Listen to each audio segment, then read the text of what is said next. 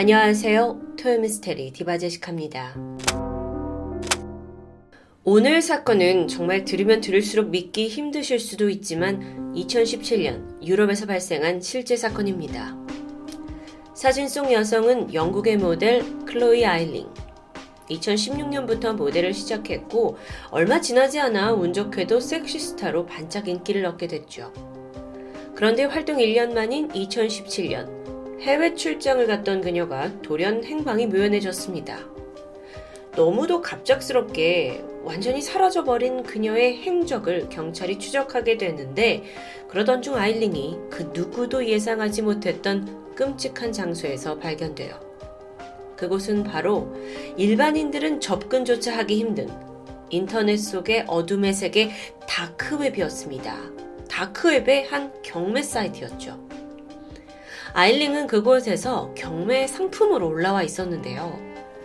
아니, 이게 무슨 일입니까? 실종된 모델이 다크웹에서 인간 경매품으로 나왔다?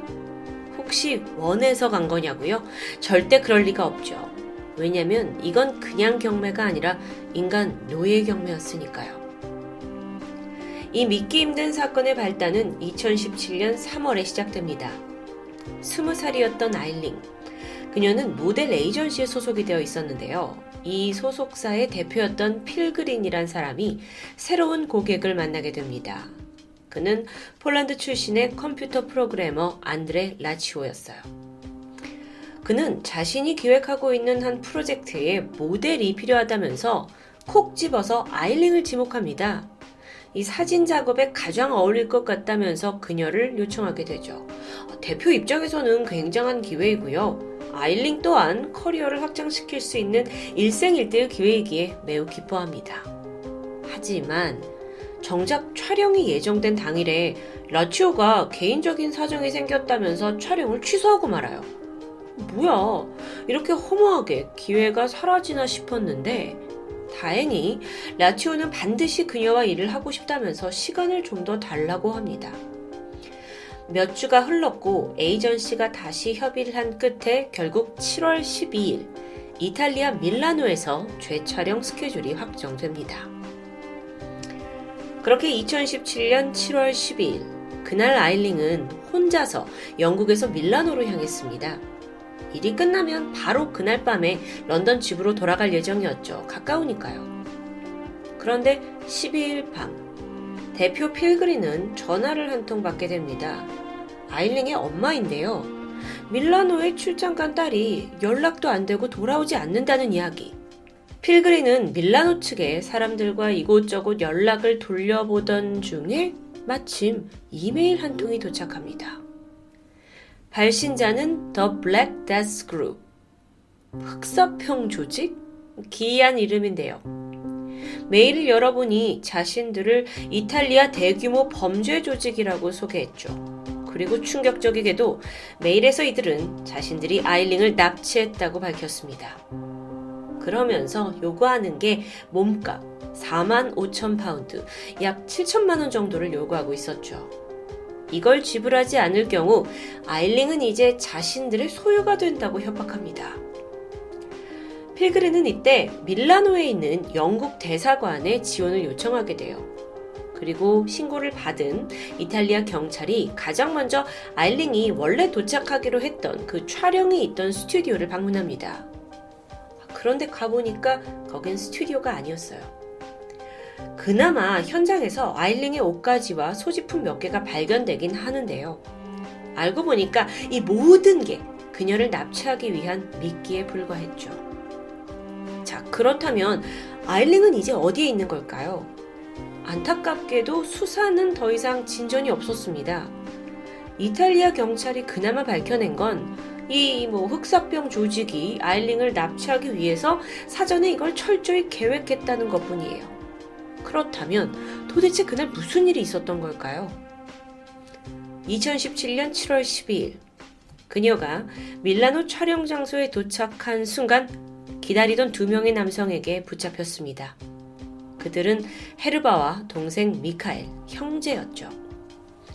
여기서 헤르바, 이 남성이 안드레 라치오라는 그 폴란드인 뭐 프로그래머 가짜 신분으로 여태껏 대표와 접촉했던 사람입니다. 아일링을 납치한 형제는 곧바로 그녀의 팔에 주사기를 꽂아버려요. 안에 어떤 약이 들어있었냐면 케타민, 전신 마취제였죠. 아일링이 정신을 잃었고 이내 결박당합니다. 이후 형제는요, 준비해뒀던 여행용 캐리어에 어, 아일링을 꾸겨 넣었어요. 그리고 차 트렁크에 싣고는 밀라노에서 약 2시간 반 정도 떨어진 시골 마을의 거대한 농가로 향하게 되죠. 잠시 후에 아일링이 정신을 차려보니까 말도 안 되는 상황이 벌어져 있는 겁니다. 그리고 그제서야 자신을 납치한 이 형제들의 입을 통해 왜 납치를 당했는지 의도를 알게 되는데요. 이 흑사병 조직은 주로 다크웹에서 여성을 판매하는 불법적인 사업을 해왔다고 합니다. 거기 조직원으로 속해 있는 헤르바와 미카엘 형제는 중동 부자들을 대상으로 성노예 경매로 아일링을 내놓을 거라고 말했죠. 와, 너무 무서운데요. 물론 그 전에 에이전시 대표 그린한테 몸값을 요구하는 협박 메일을 보내둔 상태다 라고 얘기를 하니까 아일링은 즉각 공포에 질렸습니다. 당연히 드는 생각은 기회를 틈타서 무조건 여기를 도망쳐야겠다고 생각했죠. 그런데 문제가 있습니다. 이 갇혀있던 농가, 여기가 주변이 이렇게 높은 약간 절벽처럼 지대가 높아요. 그리고 집 주변이 울타리로 또 높게 쳐져 있죠. 탈출하기에는 사방이 꽉 막혀 있었어요. 그리고 외딴 시골 지역이었기 때문에 여기를 빠져나간다고 한들 주변의 인적도 너무 드물고 숨을 곳이 별로 없어서 다시 잡혀올 게 뻔했습니다. 스무 살이었던 아일링은 쉽사리 이 탈출을 계획할 수가 없었는데요. 그렇게 꼼짝없이 감금된 아일링은 손이 묶인 채 주로 동생 헤르바의 방 안에서 지냈습니다. 지금 사진에서 보고 계신데 이 헤르바는 그녀와 같은 침대를 사용했다고 해요. 어라, 감금 상황에서 침대까지 같이? 하지만 성적인 접촉은 없었다고 합니다. 헤르바가 말하길 인질은 건드리지 않는 게 조직의 엄격한 규율이라고 하는데 뭐 그래야 몸값을 제대로 받을 수 있기 때문이겠죠. 대신 헤르바는 아일링의 신체 사이즈를 정확히 측정했고요. 또 너 언제 처음 성생활을 했냐? 몇 번이나 했냐? 등등의 각종 불쾌한 질문을 쏟아냈죠. 아일링은 너무도 수치스러웠지만 사실 그 수치심보다는 당장 목숨이 위험하기 때문에 뭐 대부분의 질문에 순순히 답했다고 합니다. 얼마 후 다시 그녀에게 강제로 약물이 투여됩니다. 아일링이 약에 취해서 뭐 몸을 제대로 가누지 못했을 그때 형제들이 그녀의 옷을 벗긴 뒤 사진과 영상을 촬영하게 되죠. 바로 처음에 보신 이 모습인데요. 어쩐지 그녀가 눈도 좀 멍한 것 같고 가슴도 한쪽이 원하지 않게 노출된 걸 보니까 저항할 수 없었던 상황으로 보입니다. 아, 끔찍하죠. 그리고 이 사진이 즉각 다크의 경매에 올라갔다는 거예요. 그러면서 아일링의 신상까지 같이 공개돼요. 백인, 영국 출신, 이탈리아에서 납치 47kg. 와, 이 다크웹에서 아일링한테 붙은 초기 경매 가격은 30만 달러였습니다. 경매에 내보내진 지 얼마 지나지 않아서 그녀를 사겠다는 구매자들이 나타났고요. 결론적으로 익명의 중동 남성이 그녀를 낙찰받게 돼요. 아무것도 모르고 있던 아일링 정신을 잃었잖아요. 다 이제 모든 과정이 끝나고 나서 헤르바로부터 끔찍한 이야기를 듣게 되죠. 이제 너 중동에 가면 평생 부자 아저씨들의 장난감으로 살게 될 거야. 근데 만약 그러다 질리지? 그럼 걔네들이 너 사자 먹이로 던질지도 모르는데 어쩌냐? 아, 정말 이게 무슨 영화 같은 일이고 정말 삶의 희망을 놓게 만드는 말들이었습니다. 참 그렇다면 알링이 열심히 도망칠 만도 한데 알링이 사실 이런 식으로 계속 세뇌를 당하다 보니까 또 워낙 어, 철저한 곳에 감금되어 있다 보니까 희망을 어느 정도 놓은 듯 했어요. 그렇게 점점 태도까지 순정적으로 변하는 듯 했죠.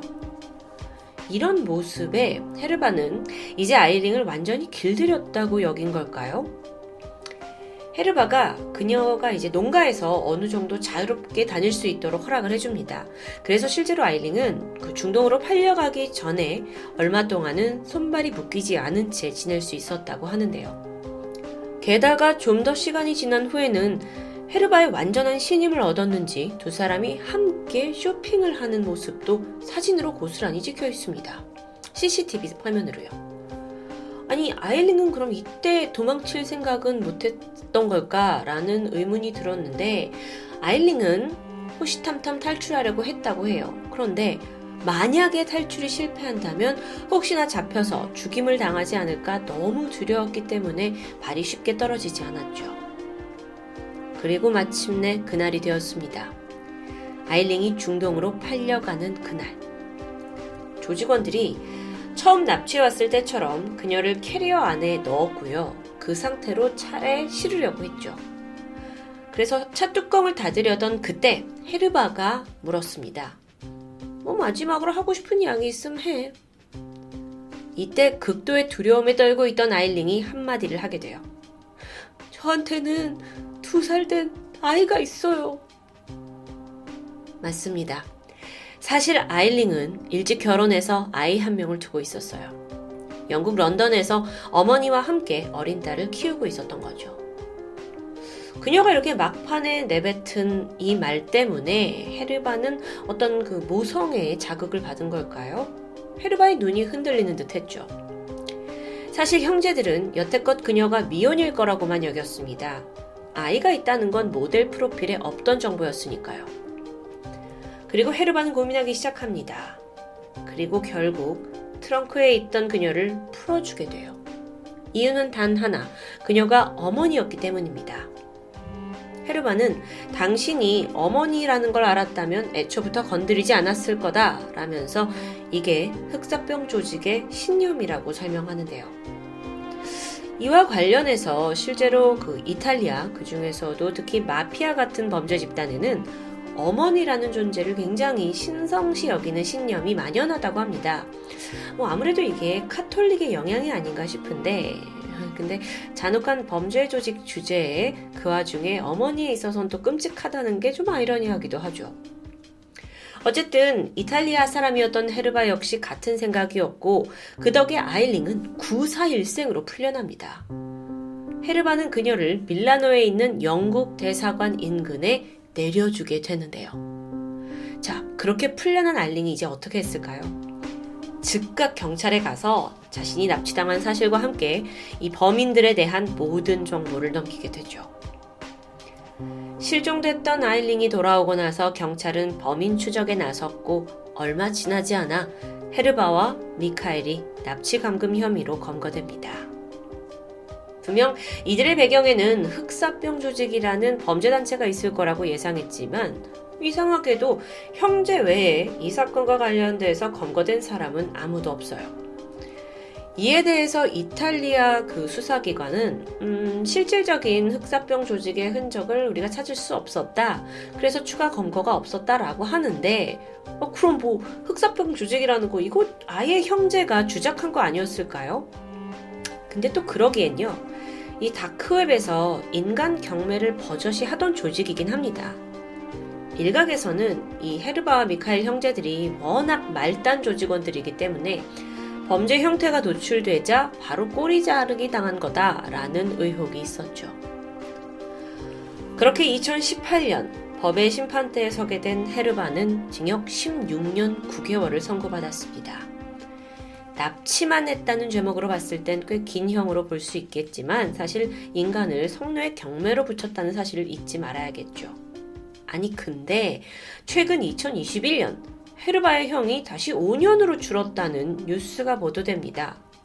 이유를 보니까 비록 그가 아일링을 납치하긴 했지만 그 영국 대사관으로 그녀를 무사히 보냈다는 점, 또 체포 당시에 순순히 범행을 인정한 점이 정상 참작되었다고 해요. 또 하나 흥미로운 건 감금됐을 당시에 아일린과 함께 그 쇼핑을 나갔던 CCTV 기억하시죠? 이게 감형의 이유가 되었습니다. 그만큼 감금을 한 상태에서도 인간적인 대우를 해줬다는 부분을 판사가 용서해 준 걸까요? 여기에 대해서는요, 사실 아일링 또한 내가 납치를 당하긴 했지만 헤르바가 그렇게 가혹하게 굴진 않았다라고 증언을 하면서 어, 처벌의 수위가 좀 낮아졌다고 판단이 되고 있어요. 저로서는 좀 부실한 처벌이라고 생각이 됐는데 황당했죠. 그런데 이렇게 생각하는 게 저만이 아니었습니다. 그래서 한간에서는 야, 이 모든 게 아일링의 자작극 아니야? 라는 이야기가 놀게 돼요. 왜냐면 사실 아일링이 이 사건 이후 굉장히 유명해졌거든요. 그러니까 자신의 인지도와 몸값을 올리기 위해서 드라마 같은 납치극을 벌였다는 건데요. 아니, 끔찍한 일을 당한 사람한테 너무한 거 아니냐 싶지만 이런 의혹이 생길 만한 이유도 있습니다. 당시 수사를 담당했던 이탈리아 검사 파울로 스토라티라는 분이 있는데 아니 내가 이 아일링을 조사를 해보니까 진술이 어딘가 앞뒤가 잘 맞지 않는다.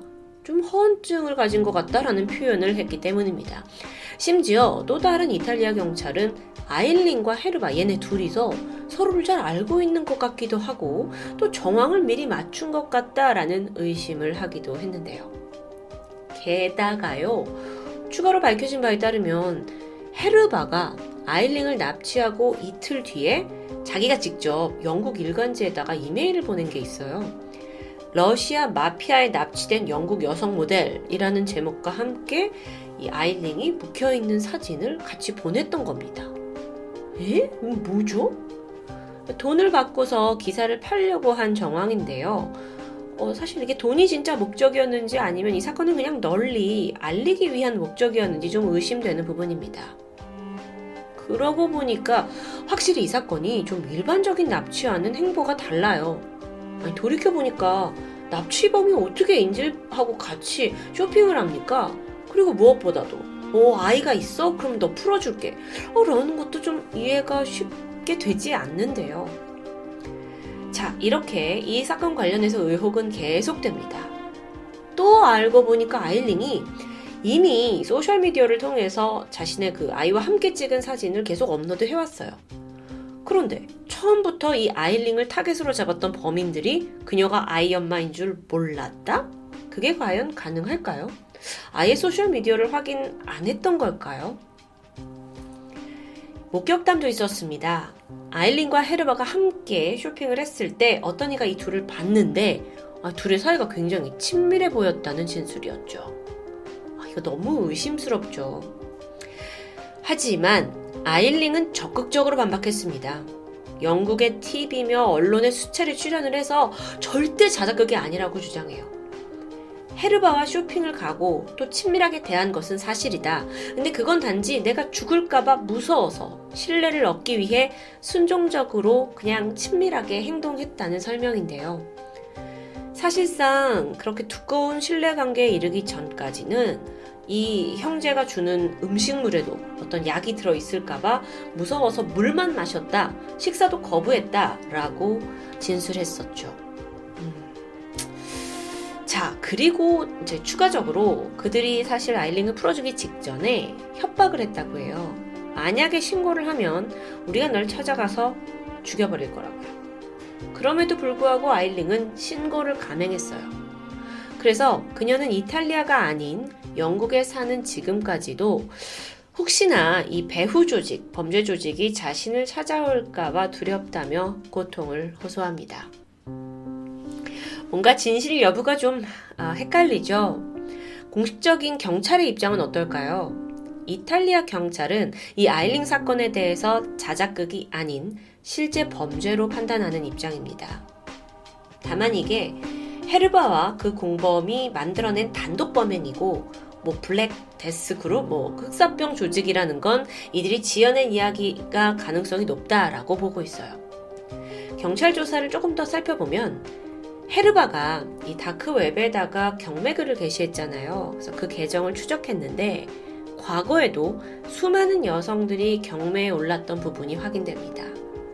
근데 문제는 이 여성들이 모두 납치를 당한 건지 아니면 돈을 필요로 해서 자체적으로 뭐 이런 일에 뛰어든 건지는 좀 더 확인이 필요하다는데요.